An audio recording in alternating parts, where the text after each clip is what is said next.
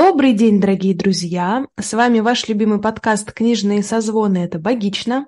Маленький, но гордый подкаст о книгах и не только. Катя, привет! Привет, Даша! Ну что, ты начнешь представляться? Да, заодно вспомню, как это делается, как вообще записываются подкасты, потому что в этом году э, это, это делаем мы редко. А, меня зовут Катерина Мароева, я специалистка по истории современного искусства, любительница книжек, э, мать двух котов, вот, и живу сейчас э, я в Сербии. Вот такие вот у меня сегодня факты. Ты так интересно сегодня сказала, специалистка по истории современного искусства. Это так да. А, интересно звучит, такой немного оксюмарон получается забавный. А, это, кстати, реально есть такая штука, потому что а, про со- современное искусство, история современного искусства, это действительно звучит странно, и более того, а, периодически есть вопросики с тем, на каких факультетах его изучают, потому что, ну, историю искусства часто изучают на исторических факультетах в университетах, а вот современным искусством это не так. И поэтому начинают образовываться в разных институциях специальные факультеты для современного искусства. Вот, поэтому этот оксиморон, в общем, оправдан. Да, эти, эти современные сложности с историями и искусствами. Современные сложности современных людей. Да. Ну, а я Ведмицкая Дарья, клинический перинатальный психолог, преподаватель, а, не знаю, интервьюер, подкастер, что там, какие еще модные слова можно применить теперь к себе. Это все, это все мы, Ваше Величество, э, Екатерина Вторая. Дарья Первая. Да, да. Ну, а мы сегодня будем обсуждать а, достаточно, на мой взгляд, интересную книгу, которая называется «Валсарп» за авторством Хелен Побяржиной. Я так аккуратно называю фамилию, потому что каждый раз э, мне хочется автора назвать по-другому, но с другой стороны мне хочется автора называть правильно, поэтому приходится с вниманием относиться к ее фамилии. Я, наверное, расскажу небольшую предысторию, а, как вообще э, Валсарп возник в поле моего личного зрения. Может быть, кто-то знает, кто-то не знает. А, Альпина — это издательство российское. Очень долгое время издавала только научно-популярную и бизнес-литературу. И не так давно, может быть, несколько лет буквально, они стали в том числе издавать и художественную литературу. И зарекомендовали себя, ну, прям очень хорошо сразу. Они стали как-то такую, знаете, современную премиальную литературу выпускать, я бы так сказала, потому что многие авторы занимают э, э, победные места на разных современных э, конкурсах. Мы уже одного из авторов Альпины обсуждали. Э, я сейчас говорю про Ислама Ханипаева и его книгу «Типа я». И вот как-то в очередной раз, э, прогуливаясь по какой-то книжной выставке, даже это была не книжная выставка, а это была благотворительная распродажа в гараже, а, это была очень клевая акция, когда люди заранее на протяжении нескольких недель э, до этого приносили в разные точки Москвы свои книги, ну, в дар, да, для того, чтобы их потом продавали на этой, собственно, э, ярмарке. И я походила, побродила, там помимо, собственно, книг, которые были переданы в дар, еще и издательство также выдавали, ну, показывали какие-то свои новинки. И в том числе, собственно, я туда приехала ради книги «24 слова», о которой мы тоже, я надеюсь, в ближайшем будущем поговорим, вы сможете услышать. Вот, но прогуливаясь, я там а, обнаружила стенд Альпины, и, в частности, заприметила там две книги. Первая книга – это была «Отец смотрит э, на Запад», сейчас не буду пере, перевирать имя автора, поэтому просто скажу «Отец смотрит на Запад». И вторая книга была, которую я для себя приметила, это, собственно, «Валсарп». Честно скажу, мне очень понравились обложки и у одной, и у второй книги, потому что, на мой взгляд, они выглядят э, на современном рынке русской литературы очень э, так как-то интересно, очень приковывающе. Ну и по, ну, стильно, как минимум. А, но я была в какой-то, знаете, в каком-то отрицании. Я на тот момент, это было еще весной, И из-за того, что мы с Катей первый сезон подкаста записывали... О, первый сезон, что я такое говорю? Начало нового сезона мы в январе записывали очень активно.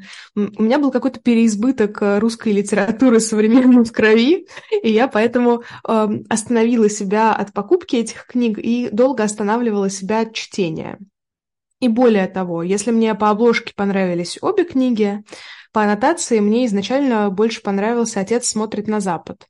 А «Валсарп» я очень долгое время была уверена, что я его не буду читать. Вот. Ну и спустя какое-то время я а, прослушала «Отец смотрит на Запад», но поняла, что предлагать Кате на подкаст это, э, именно эту книгу это достаточно э, жестоко в отношении тонкой чувствующей женщины, потому что там ну, начинается книга с ну, такого травматичного эпизода, связанного с маленьким ребенком. Я подумала, что ну, нам и так есть о чем травматичном поговорить и без этого. Вот. А потом, когда я собирала Кате небольшую э, посылку в Сербию, у меня было буквально три минуты в книжном магазине. Я приехала за книгой, которую Катя потенциально хотела, но как-то... А, была проблема как раз в том, что она была как раз только в одном единственном книжном магазине, потому что ее только отпечатали. Я потратила из этих трех минут две с половиной на поиски, собственно, этой книги. Ну, подумала о том, что раз есть возможность э, собрать посылку чуть больше, чем состоящую из одной книги, надо чего-нибудь еще современного, женского, русского тоже где-то там, значит, зацепить. И уже убегая до кассы, я, собственно, на прилавочке среди новинок э, увидела Валсарп. Подумала о том, что, ну, отлично, женщина, современная, русская, в общем, нам подходит по всем статьям. Ну и Альпина, опять же, издательство, которому я очень доверяю. В общем, я схватила этот самый Валсарп и отправила, в числе прочего, тоже Кате. Ну и, соответственно, если я отправляю какую-то книгу, книгу Кате, то подразумевается, что с, с высокой долей вероятности мне тоже ее все-таки придется прочитать, чтобы мы ее обсудили таки. Вот, поэтому я в какой-то момент все-таки собралась с духом, причем, кстати, уже после того, по-моему, как ты ее начала читать, мне кажется и ты уже о ней отозвалась, как она была тебе. Вот, а...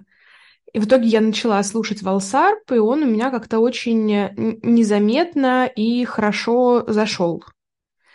Хотя, хотя, скажу честно, вот сейчас, э, спустя там, несколько месяцев, все-таки отец смотрит на Запад, э, в памяти у меня застряло больше. И я предполагаю, что это связано с тем, что там более линейный сюжет. Но о сюжете мы, собственно, поговорим уже, наверное, дальше. Да, прекрасная история, очень в духе нашего подкаста этого года. В смысле, вот. Еще я хотела оговориться, чтобы вдруг не возникло никакого недопонимания, когда э, мы говорим русское, мы имеем в виду русскоязычная литература, потому что в этом году мы хотели читать литературу на русскоязычном языке, потому что автор этой книги из Белоруссии, плюс действие происходит тоже в Белоруссии, поэтому вот как бы есть некий такой э, околоколониальный контекст в этой книге.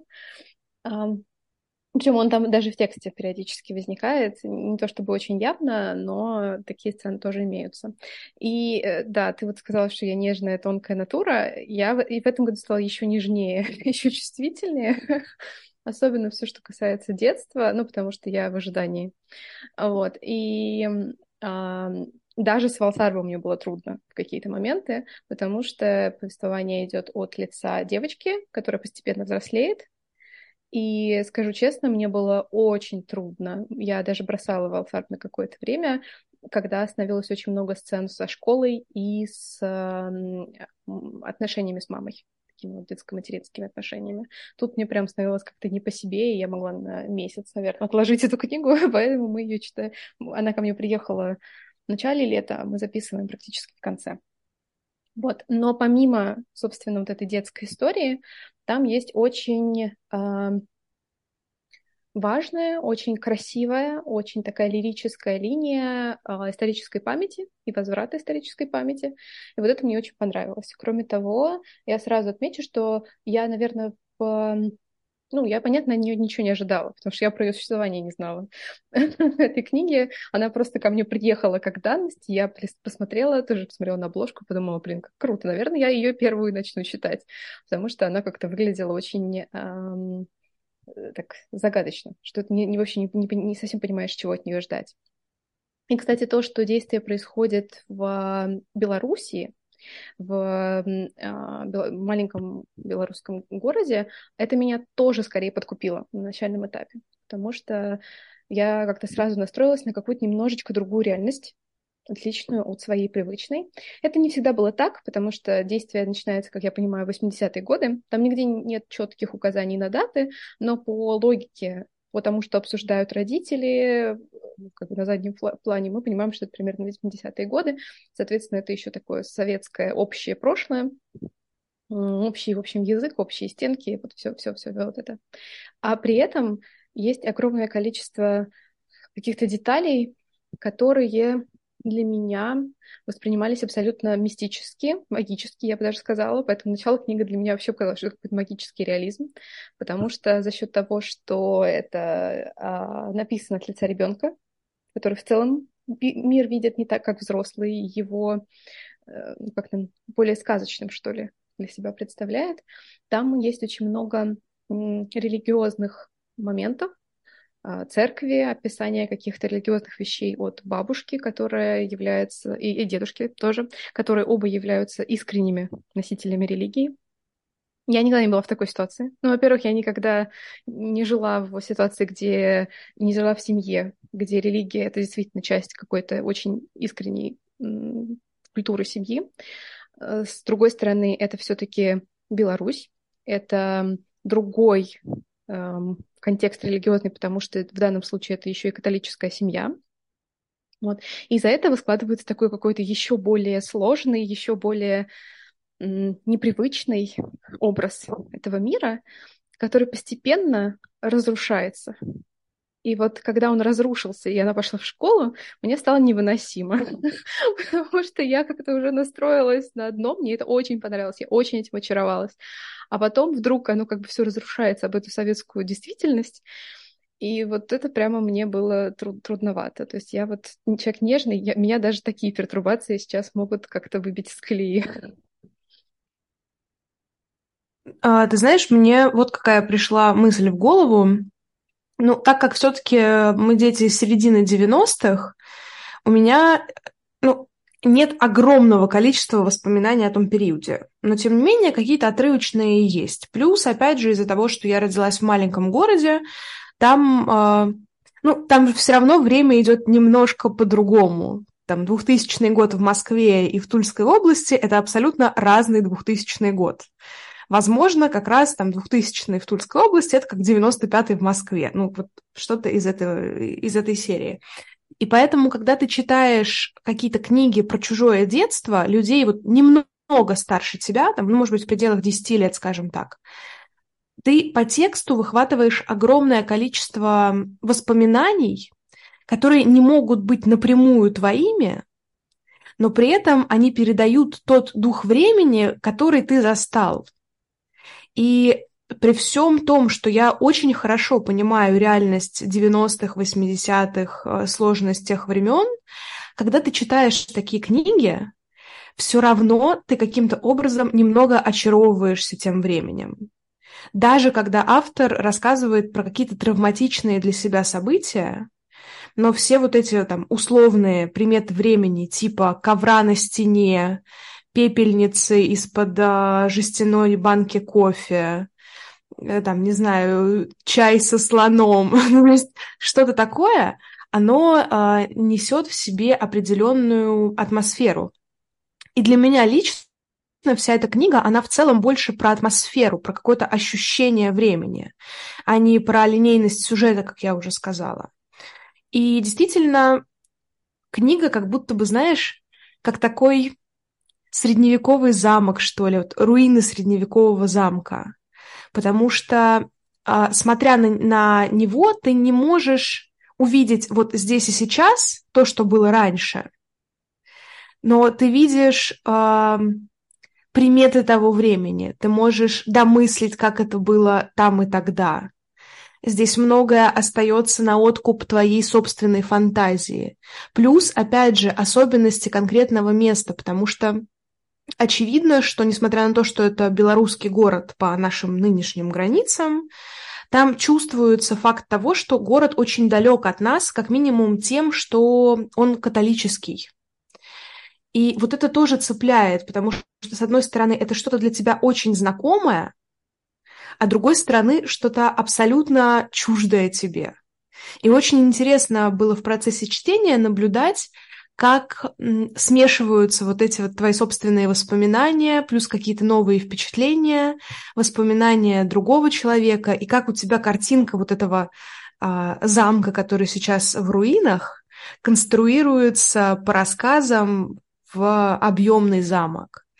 И то, что ты сказала про колониализм, там, безусловно, есть такие а, нотки, скажем так. Но, знаешь, для меня а, больше интерес, наверное, представлял факт э, смешанности этой семьи, потому что по тексту мы понимаем, как Катя уже сказала, что у девочки, от лица которой ведется повествование, очень религиозные бабушка с дедушкой, но при этом это смешанная семья. Они разных национальностей, э, насколько я помню, и в том числе разных вероисповеданий. Просто вопрос того, как это насаждается ребенку, да, мама, которая спокойно относится к своей религии и не пытается насадить ее ребенку, и тут же бабушка, ну, которая искренне истово верит и передает все эти знания своему ребенку. И ты знаешь, мне кажется, это особенно актуально в наше время, когда большое количество детей, которые, ну, знаешь, как раньше была там националь... графа национальности, да, что очень много детей, которые по национальности там какой-то определенной проживают в другой стране. И как происходит смешение этого культурного кода, и что еще важно, как а, происходит сохранение своего собственного. Вот мне это этим отзывается, потому что все-таки сейчас большое количество людей поставлено как раз а, в такую позицию, когда надо и сохранять свое собственное, и интегрироваться во что-то новое. А когда речь еще заходит о детях, то это особенно такой трепетный, наверное, процесс потому что здесь от родителей многое зависит, как родители будут им это передавать. И в этом смысле эта бабушка такая... Ну, там, знаете, такая очень каноничная бабушка на самом деле, которая вот так вот истово э, любит своего ребенка, как умеет, по-простому, э, но она искренне пытается передать что-то, что является для нее важным. Мне кажется, что а, мы сейчас теряем это за нашей повседневностью. По крайней мере, мне так кажется. Вот я смотрю на детей там в школах, например, а, у меня создается впечатление, что родители не так вкладывают в них вот эти какие-то свои собственные ценности, как это было, не знаю, как это бывает с бабушками. Ну, возможно, возможно. Мне кажется, это еще такое поколение бабушек, что они очень много повидали, и вот у них очень много этого всего накопилось. Еще когда ты говорила про руины вот этого вот замка, я хотела заметить, что книге это этот эффект еще усиливается, потому что это руины, которых как будто вот один слой э, уже так запорошился там землей, песком. В общем, он уже поднялся, а периодически ветер его стряхивает и нам обнажает, потому что в книге есть много моментов, которые начинаются от лица других персонажей, а, персонажей, которых мы знаем мало, мы узнаем только какую-то такую вспышку их истории, и это тоже связано с этим местом. В какой-то момент мне показалось, одной из первых таких вспышек это была ее прабабушка, Казимира, которая встречалась упоминание в тексте, и тут вдруг хопа, и мы как бы от ее лица получаем такой маленький кусочек, такую историческую как будто бы справку, но не историческую, а вот э, персональную про ее жизнь. Плюс там есть линия э, расстрелянных э, и уничтоженных э, евреев, которые жили здесь э, до начала Второй мировой войны, и которых, которые не пережили и вот это заброшенное еврейское кладбище, которое кладбище без э, камней, без, э, без табличек такие забытые, которых знают, что они есть, что они здесь были, еще пока знают люди, которые живут в этом городе, но эта память уже постепенно-постепенно стирается, и только благодаря этой девочке они вот периодически о, о себе напоминают. И я вот, правда, совсем не поняла из текста, что это ее такие как бы призраки, которые как-то к ней приходят. То есть я это поняла очень поздно из текста. И для меня вначале казалось, что это ее фантазии, что она узнает о людях, которые в этом месте а, жили, будь то это своя бабушка или просто или солдаты, которые здесь, соответственно, проходили, люди, которые жили вот э, и не пережили из-за своей национальности. И вот это все, и как будто она домысливает и начинает их оживлять, что это такие вымышленные персонажи. Потом мне показалось, что действительно есть что-то такое более реальное. Но, в общем, тут такой момент просто очень, очень необычный казалось, именно с точки зрения работы с памятью. И еще я хотела обратить внимание на текст, на сам текст, что он монолитный, он не делится на главы, он иногда разбивается пустой строкой, но очень часто это такой монолитный, монолитный долгий текст, и у меня было ощущение, что я захлебываюсь иногда. То есть у меня было ощущение, что ты просто в этом море плещешься, и у тебя волнами накрывает, и ты не можешь даже сделать паузу, ты не можешь из него вынырнуть, ты не можешь из него выйти. И, может быть, еще поэтому было довольно трудно читать книгу, потому что ты все ждешь, вот когда же можно уже как бы легитимно сделать эту передышку, а ее все нет и нет и нет, и знаешь, что глава не закончится, соответственно, у тебя нет вот этого ощущения, что ну сейчас еще три странички, и можно будет передохнуть. Нет, ты как бы все время должен барахтаться, а при этом время летит, и тебе никто не говорит, что прошло пять лет. Чаще всего ты просто понимаешь, что потому что язык изменился, контекст изменился, что-то поме... вот вокруг поменялось. И вот в этом смысле, конечно, время, оно такое в этой книге очень э, нестабильное. Нестабильное, да. И говоря еще про семейную динамику, мне кажется, что там очень важный персонаж, и даже не столько бабушка, сколько дедушка. При том, что он тоже религиозный, он тоже носитель как бы этой культуры, такой уходящий, вот, вот с точки зрения таких вот заботливых дедушек, бабушек. А, но при этом он вообще ничего не насаждает. Это такая фигура вот реально такого любящего вообще без, бескрайне, без, э, а, безусловно, такого любящего ну, отца, деда в данном случае. Вот, про которого, собственно, в начале там же есть еще вот эта отсылка, что пан Бог дед, что это практически божественная фигура. То есть он настолько могущественный, он при этом настолько всепринимающий, все, все прощающий и вообще э, любящий, что он становится буквально таким создателем этого мира для этой маленькой девочки. Я подумала, что как же это, как это необычно. Но опять же, у меня никогда не было дедушки. Вот такого, который бы меня как-то любил, заботился, проводил со мной время, у меня никогда такого не было. Поэтому, когда я вдруг в тексте сталкиваюсь с таким дедушкой, у меня просто шок, что типа, вау, такое бывает. Вот. И очень, конечно, нежная сцена, при том, что она довольно какая-то была неприятная мне эмоционально, когда дети под столом когда они в гостях, и дети под столом, потому что у, у родственника э, родился, ну, там, типа, у, двои, у тети, дяди родился ребенок, и они все пришли поздравлять, на такое семейное собрание, и дедушка говорит, вот вам теперь только внучки не хватает, только тогда вы поймете, какое счастье, значит, э, иметь внучку, имея в виду ее, вот ее конкретную, что вот э, такое как бы, признание внутри семьи ей доступно только от дедушки, не от ее родителей. Вот. Да. Знаешь, а, в целом, если говорить о семейной динамике, она у меня лично вызывает очень двоякие чувства. Потому что, с одной стороны, очень забавно узнавать все вот эти стереотипы, с которыми, ну, мы, наверное, уже чуть в меньшей степени сталкиваемся, но все равно они еще и в культуре до сих пор присутствуют, и если откатимся чуть-чуть назад, все равно все вот эти... Ну, опять же, да, здесь делаем э, сноску, кому как повезло. Кого-то в семье никогда не пугают текущими часиками и полным комплектом детей, там, типа, в смысле мальчика, девочки и вот этого всего прочего, а кому-то до сих пор достается вот в полном объеме обо всем вот этом вот, да. А, но все-таки, все-таки, честно, вот положа руку на сердце, мне кажется, что таких стереотипов в реальной жизни э, становится немного меньше, по крайней мере, вот в отношении нашего поколения и наших родителей, ну, я говорю там о, о людях, ну, там, примерно до 50 лет. А дальше уже все равно вот этот вот, я, я не знаю, это какой-то культурный код, который невозможно из голов людей вытащить, какой-то набор стереотипов про детей, про семью, там, не выносить ссоры из избы, вот это вот все прочее. Но мне кажется, что наши родители или там наши старшие братья и сестры, которым сейчас там хотел сказать около 30, а потом я поняла, что около 30 это уже не наши братья и сестры, а уже мы.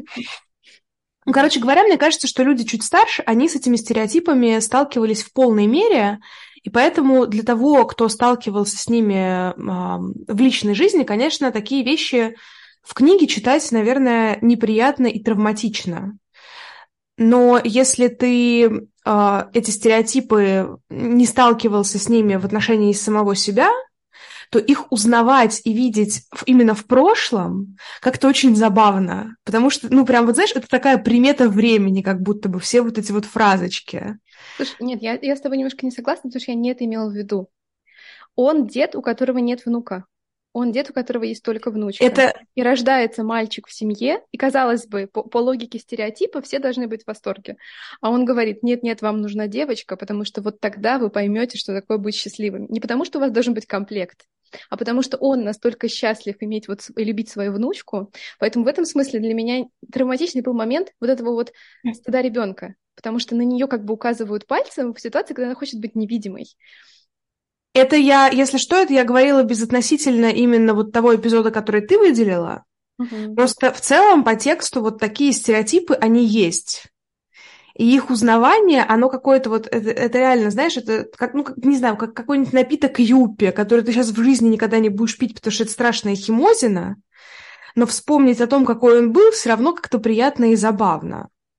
Но если говорить об отношениях именно девочки и деда, то, конечно, это действительно такой, знаешь, ну, какой-то сказочный дед немножко вот, а, с которым ты прям чувствуешь, как ребенку повезло и насколько он для нее, ну, какой-то такой светоч, что ли, который ее выделяет, поддерживает. И это, конечно, можно позавидовать, что в чьей-то истории действительно так и было, да. Но, с другой стороны, жаль, что это был только дед, а не все остальные.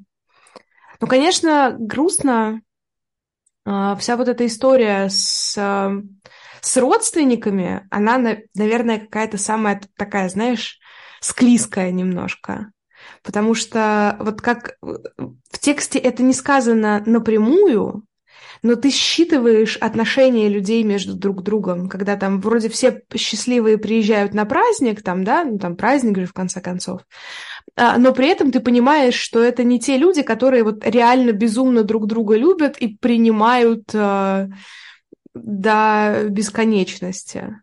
И, конечно, один из э, финальных эпизодов э, со смертью, получается, двоюродной сестры, да, если я правильно помню, и горевание матери главной героини по отношению к чужому ребенку, это, это очень впечатляет не в хорошем смысле.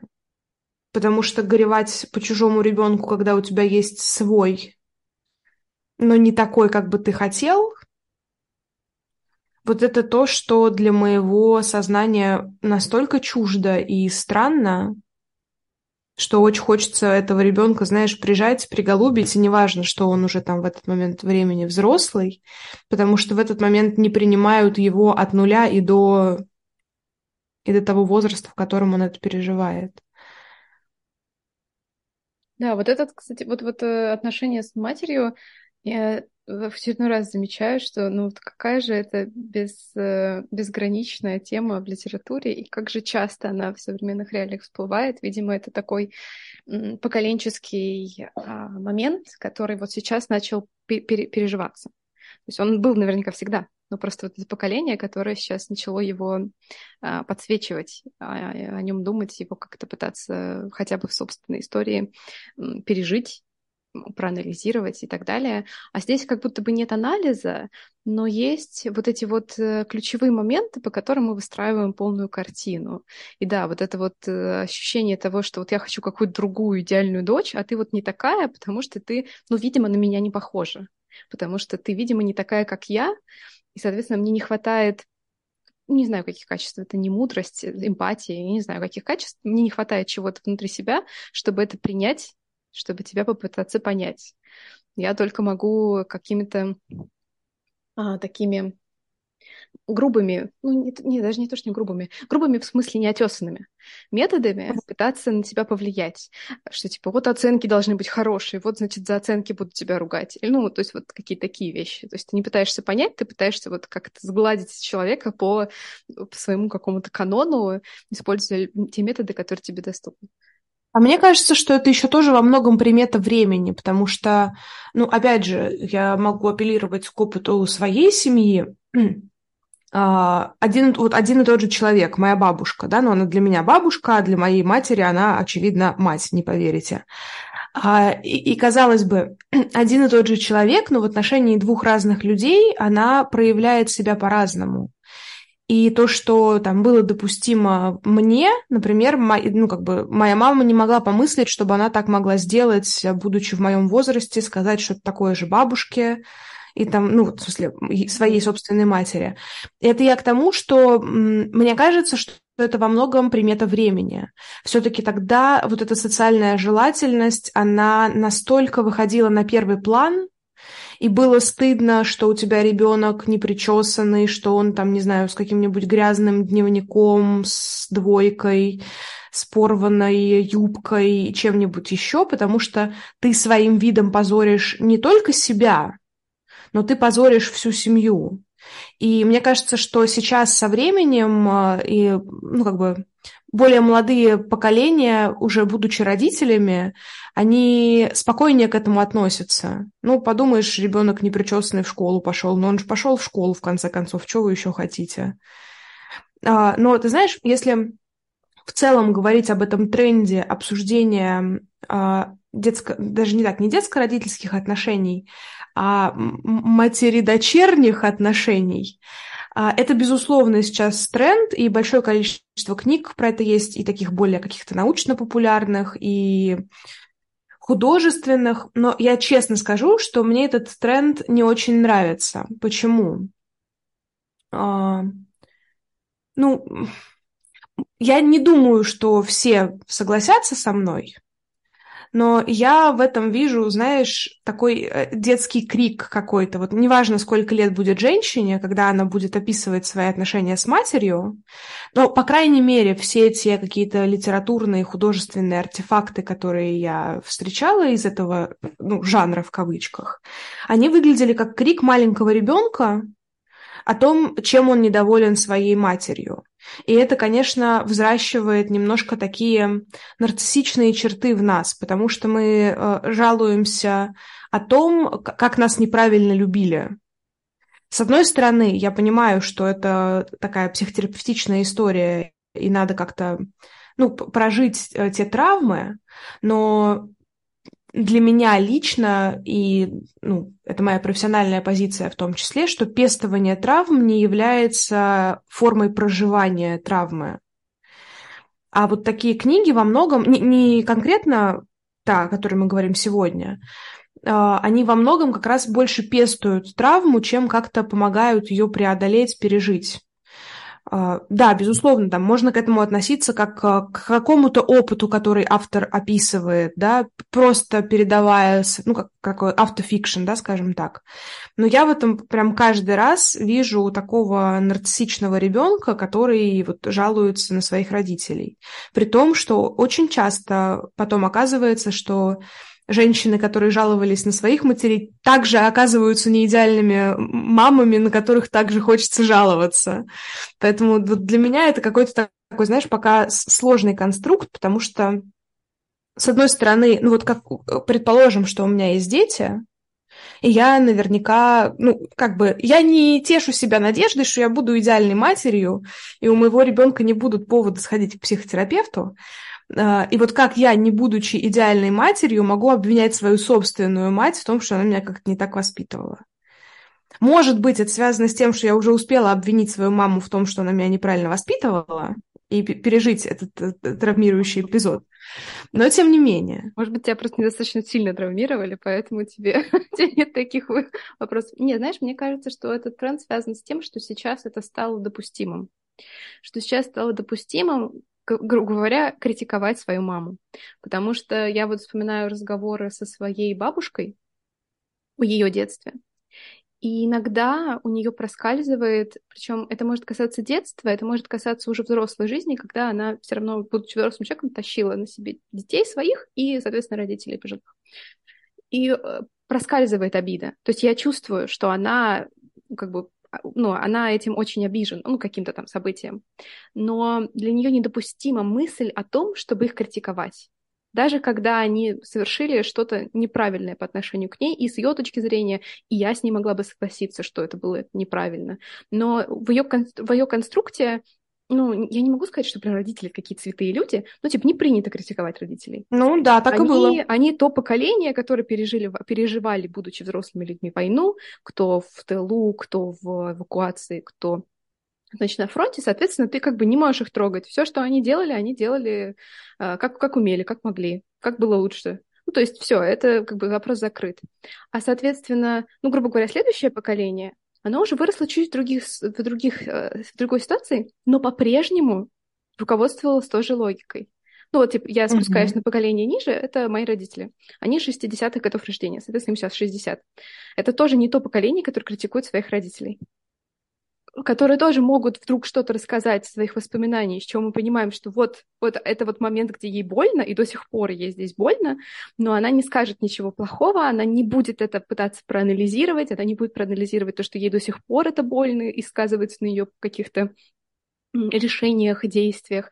Но ты, тем не менее, все равно видишь этот момент, что человек такой, не-не-не, это святое, это я, вот, это я не трогаю, это я, об этом я не говорю. И дальше вот происходит этот надлом, это получается уже у детей и он неравномерный. Ну, то есть будут люди, которые рождены в 80-е годы, и для них ок начать об этом разговор. Будут люди, которые родились в 80-е, для них все еще это не ок, все еще ты не, либо не готов, либо не можешь, либо это вот не та тема, которую нужно обсуждать, ну, то есть которые продолжают а, линию замалчивания, и те, кто начинают об этом говорить. Соответственно, еще позже, ну, вот оно как бы такая рваная линия, где кто-то уже может, кто-то еще нет об этом говорить, и постепенно-постепенно наращивается этот э, опыт. И мне кажется, что это абсолютно естественно. То есть даже если это сейчас выглядит как нарциссический крик, это крик, который выпустили. Это вот пар, который наконец-то вырвался, который долго-долго сдерживался на протяжении многих поколений. Когда ты видишь только одну модель полного умалчивания этих каких-то каких событий, ну, то есть вот этой вот некритики родителей. И, и больше уже не, невозможно это терпеть, и постепенно это становится возможным, на это есть запрос, потому что людей, у которых такая же ситуация, много, потому что все так или иначе в той или иной степени что-то такое в своем детском опыте получили, с чем нужно им разобраться. Нужно им разобраться с помощью психолога, с помощью книжки, с помощью, не знаю, блокнота с ручкой. Это уже от каждого дальше зависит. Но просто есть этот запрос, и он сейчас постепенно будет вот так пульсировать. Может быть, в каких-то случаях это придет к э, какой-то вдумчивой рефлексии над временем, которая вырастила этих матерей, которые так себя повели по отношению к тебе. И ты с этим своим опытом травматичным будешь разбираться, в том числе не просто крича, а еще и разбираясь, почему. Но опять же, ну, я не могу сказать, что это обязательно. Это все-таки как бы каждый, каждый ставит себе свою задачу. Мне кажется, что в этом... Так в этом и дело, понимаешь? А, как ты с этой проблемой, а, что ты с ней делаешь?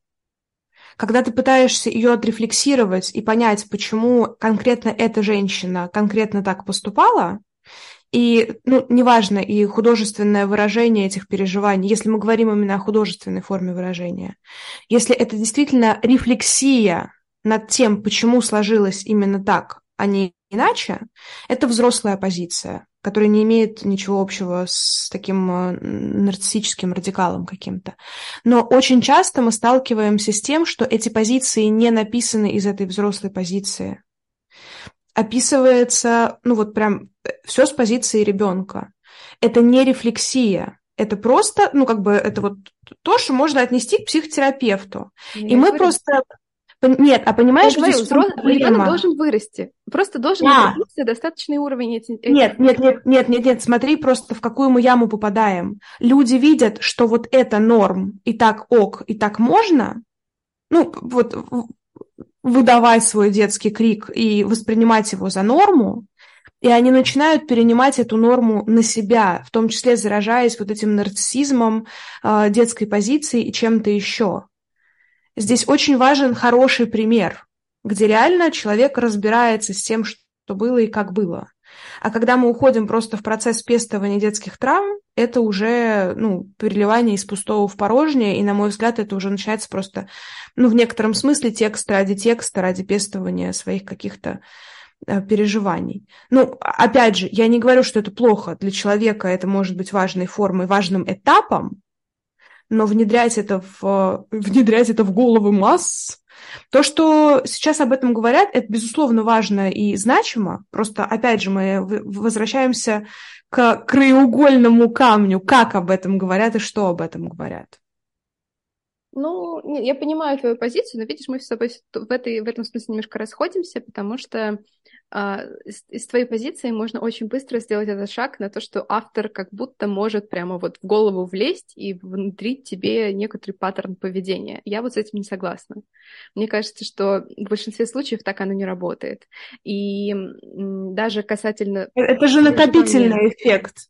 Нет, come on, мы столько книжек за свою жизнь прочитали, ничему нас это не научило. Мы живем. Ну, ты хочешь сказать, что прочитанные тобой книги никаким образом тебя не сформировали и на тебя не повлияли?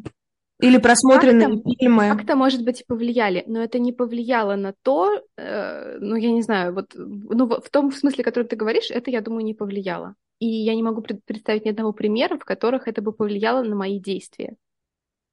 Вот. Это могло повлиять на, мой, на мое мировоззрение, на то, как я вижу этот мир, насколько сложным или наоборот монохромным я его вижу. Вот на это это может повлиять. Но на свои действия, на свои поступки, на свое желание или наоборот говорить, о, можно же не рефлексировать, не буду рефлексировать, это не влияет, на мой взгляд. Вот. Ну, это, это, это называется ошибка выжившего, когда, ну, вот если нам кажется, что если это не случилось со мной, что это, если это со мной ты спросила не про меня, но ты же спросила про меня. Нет, я ну, это считаю, безусловно. Что, я считаю, что и глобально это так не работает. Потому что иначе, ну, я не знаю, мы жили бы в каком-то другом мире. Но мне кажется, что это так не работает. Но э, как бы я все равно понимаю, что для кого-то может быть важным даже просто столкнуться с э, проговариванием этого опыта. И вот для кого-то этого будет достаточно для того, чтобы запустить свой какой-то внутренний процесс. Если это еще и тебе повезло, и этот текст действительно такой отрефлексированный, вдумчивый, ну, хорошо. Но как бы мы никогда не знаем, вот, что сработает с каждым конкретным человеком. Мы никогда не знаем, что затронет его конкретного. Может, поэтому, не знаю, мне кажется, что это просто сейчас такой этап. Мы явно видим этот тренд, значит, есть на это запрос и у людей, которые пишут, и у людей, которые читают. Ну, поглядим. Поглядим. Это тоже ведь далеко не гарантирует, что мы все станем идеальными родителями, но тем не менее это помогает э, нам, читающим, и нам, пишущим тоже, как-то справляться с тем опытом, который у нас уже есть. Ну, в данном случае, в контексте нашего разговора с детским. Вот. У наших детей он будет явно уже какой-то другой. Если мы все такие отрефлексированные, задумчивые и прочее, прочее, у них будут свои травмы, они начнут дальше как-то сами их рефлексировать. А может быть, только они смогут встать в позицию э, как бы следующего поколения, которое посмотрит на все вот это вот безобразие на протяжении, там, не знаю, вот истории, скажет, ага, вот сейчас все, короче, я понял, я понял, в чем были ваши проблемы, и попробует это задать, отрефлексировать с, со стороны стороннего наблюдателя, которая может оказаться более объективной. Вот, поэтому мы никогда не знаем, как тут все в итоге сыграет, но я предлагаю вернуться все-таки к Валсарбу, потому что э, это не, далеко не единственная тема, которая в нем... Нет, мне нужно высказать последнее слово.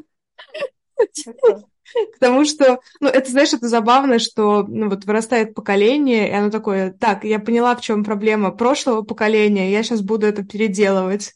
Ну, вырастает... Не переделать, а просто анализировать. Ну, да, да, да, я это имею в виду. Ну, типа, я не буду повторять эти ошибки, я вот к этому.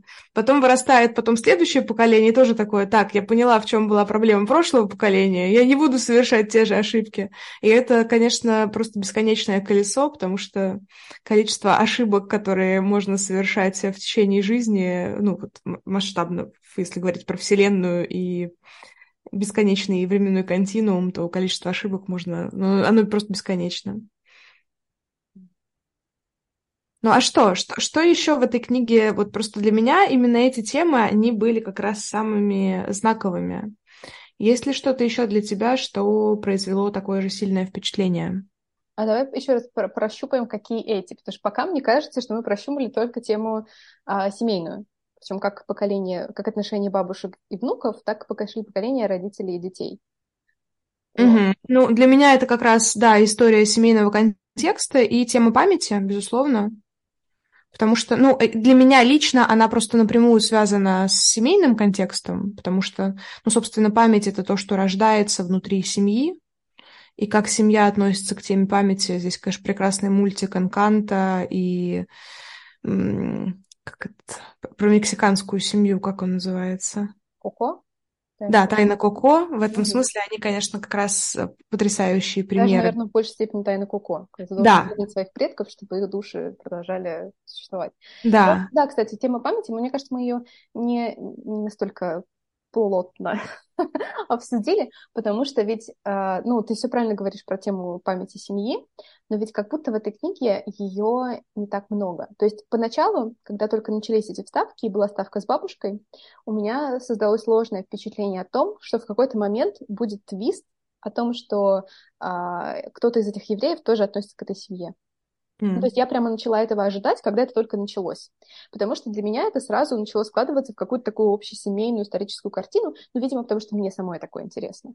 Но это в данном случае оказалось это не про семью, а про глобально про место. Причем не про место mm-hmm. большое, не про целую там страну, не про целый континент, а даже не про область, а про город, про маленький город, который при этом вот тоже углубляется за счет своей истории, за счет вот этих вот людей, которых она таким образом как бы реактуализирует.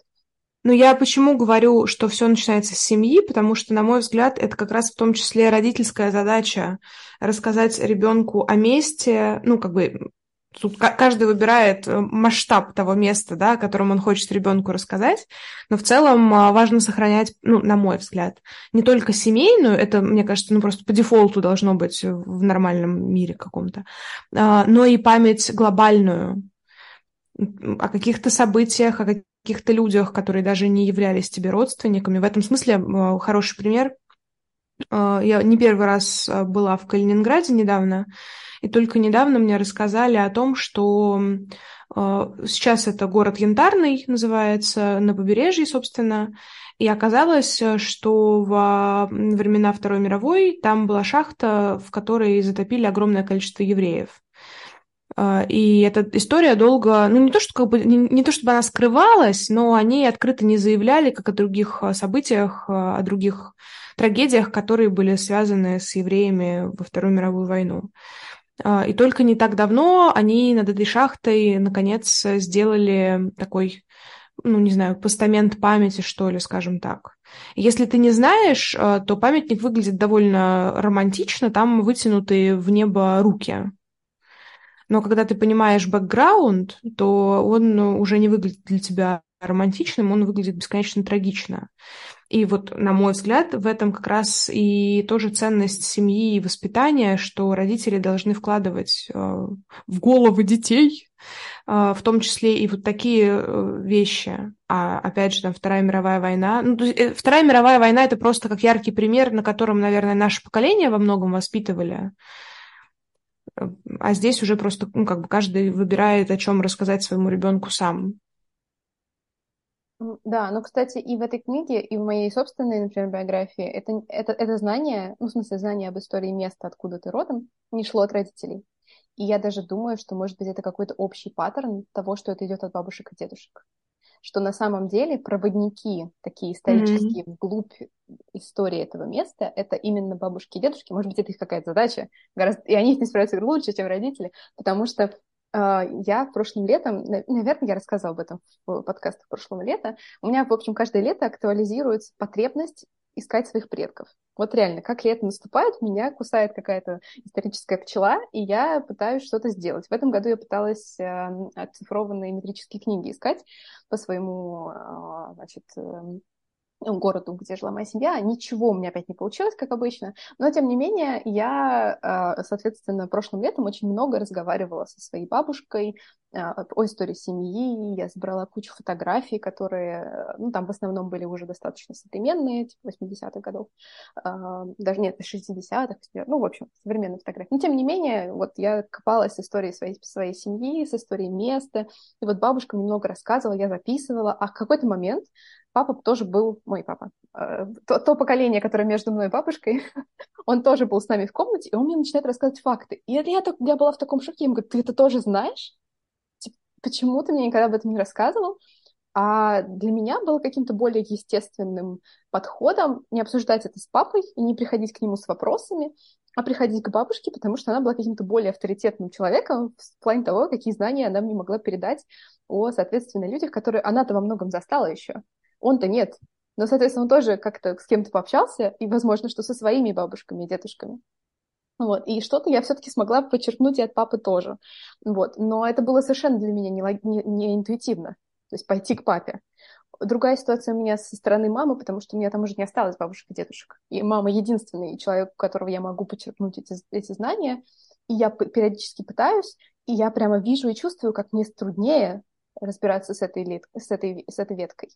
Я не знаю почему. Ну, то есть, либо это какие-то проблемы мои собственные с мамой, которые мешают мне дальше копаться именно в этой стороне семьи, либо это как раз момент упущения того, что я не поговорила об этом с бабушкой. Вот. И я сейчас, э, ну, то, что ты говорила про сохранение каких-то традиций в новых культурных условиях, для меня это очень актуально, потому что у меня скоро родится дочь, и мы в другой стране, и мы совершенно не знаем, во-первых, мы не знаем, сколько мы здесь проведем, куда мы потом отправимся, куда мы вернемся, не вернемся. Ну, то есть очень много таких непонятных вещей, на которых ты не можешь опираться. Соответственно, ты должен э, исходить из ситуации, что ты здесь. Ну, как бы, чтобы не было вот этих каких-то отложенных э, планов, ты должен понимать, что вот ты здесь. И я очень хочу, чтобы она адаптировалась к этой среде и была для этой среды своей. И это для меня какая-то очень важная задача. При этом, конечно, мне хочется сохранять память э, своей семьи, мне хочется передавать ее дальше, мне хочется, я очень много об этом думаю, каким-то образом заполучить свои семейные фотографии сюда. И я не знаю, насколько это честно, потому что они же как бы принадлежат всем, ну, они принадлежат всей моей семье. И когда я думаю о том, чтобы забрать их сюда, я вот э, этически решаю дилемму внутри себя, могу ли я забрать их от своей семьи я могу себя по-разному оправдывать. Ой, здесь они у меня будут в безопасности больше, чем там. Там-то их потеряют, никто их не ценит, а вот я-то их ценю. Ну и так далее, и так далее, и так далее. Но это прям для меня э, моральная дилемма. При этом э, зачем я хочу их забрать? Чтобы мне было что дочери показать. Ну, и себе тоже пересмотреть, конечно, но и чтобы было что дочери показать. При том, что я уже сейчас понимаю, что очень велика вероятность, что когда я такая ей дочь, а посмотри, пожалуйста, она скажет, нет, это вообще не интересно. А вот ее дочь придет и ко мне спросит, бабушка, а что там вот было вот тогда? То есть я прямо вот чувствую, что это реально может работать через поколение такими связочками. Вот. И, ну, это, конечно, интересно. Знаешь, кстати, это интересная тема про артефакты семейные какие-то а, и, про то, кто должен ими владеть. Потому что буквально недавно я думала над этим вопросом. Дело в том, что с, в одной из ответвлений моей семьи, ну это мой дед, он был а, сыном полка, и у него было большое количество, ну уже постфактум, а, наград и медалей. Это с одной стороны. И с другой стороны, у другого моего деда, который тоже прошел войну, у него там тоже было энное количество медалей. Но так как и в одном, и в другом случае детей было несколько, эти медали где-то там кочевали и кочуют, ну вот, где-то там у кого-то. И каждый раз я чувствую ужасный эгоцентричный позыв и мысль, вот мне откликнулось то, о чем ты сказала, потому что мне тоже кажется, что, знаешь, типа, ну вот что они у них лежат? Они не понимают ценности этих артефактов, а вот я понимаю. Я каждый раз смеюсь над этими мыслями, с одной стороны, потому что я не знаю, как мои родственники относятся к этим медалям. Может быть, они вкладывают в них какой-то не меньший смысл, да, и не меньшую ценность э, испытывают от владения этими артефактами. А с другой стороны, хочется, чтобы именно у тебя сохранились а, вот эти какие-то из прошлого э, зарубки, заметки. Я в этом смысле очень сожалею, что ну, знаешь, в фильмах очень часто бывает там какое-нибудь семейное кольцо, которое передается там из поколения в поколение, ну или какое-нибудь там, в общем, какое-нибудь украшение, например. А, и понятное дело, что если мы говорим об украшениях, то это, конечно, какие-то более аристократичные семьи, у которых были деньги, в конце концов, на эти украшения. Но так как все мои родственники сугубо рабоче-крестьянские, то как бы и ждать того, что там у кого-то будет, не знаю, рубиновое кольцо, такого не приходилось. А, и в какой-то момент я ну, с сожалением подумала о том, что обручальные кольца моих бабушек и дедушек были переплавлены там родителям на что-то. И я думаю, ну блин, ну это, вот это мог бы быть как раз, а, пусть это не, не то кольцо, да, которым там можно будет делать кому-то предложение, но это все равно как раз был бы такой артефакт, который можно было бы из поколения в поколение дальше там как-то уже передавать. Да, у меня в семье есть такое кольцо, это кольцо моей, получается, прапрабабушки. И вот оно как раз досталось моей старшей сестре. это вот то, что мне не досталось с самого, с самого начала. Я поэтому теперь хотя бы над фотографиями трясусь, чтобы хотя бы эту часть э, какого-то семейного архива сохранять. Да, да. Я все тоже порываюсь систематизировать фотографии, допросить бабушку на предмет всех тех людей, кого я не узнаю на этих фотографиях. Но это требует, конечно, ну, больших усилий, потому что там огромные альбомы.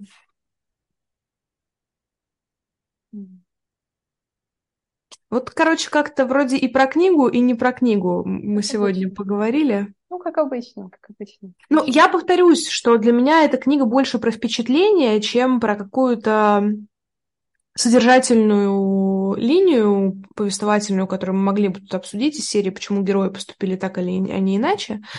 Вот, поэтому здесь э, стоит, наверное, с ней знакомиться именно для того, чтобы какой-то свой собственный замок построить на тех руинах, которые остались. Ну да, и как-то самим свою собственную историю, своего ли места, своей ли семьи, а, отрефлексировать вот этот текст. Вот я часто начала встречать такую фразу, она мне сначала очень не понравилась, а сейчас я вдруг понимаю, что иногда лучше и не скажешь. Ну, типа, подумать об кого-то. Типа, поговорить mm-hmm. с кем-то и, отражаясь в этом разговоре, ну, что-то лучше понять. Вот мне кажется, это как раз книга вот для такого действия. Да, да, я тут абсолютно согласна. Ну, будем ждать еще каких-то э, классных новинок от Альпины, которая нас не спонсировала, к сожалению, в этом выпуске. Ну, вдруг они нас послушают, им понравится. Да. Ладно, я думаю, что мы будем закругляться.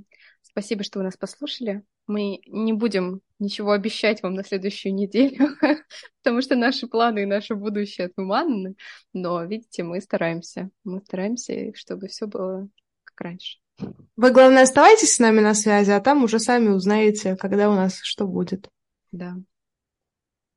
Ну все, спасибо, что были с нами, и до новых встреч. Пока-пока. Пока. -пока. Пока.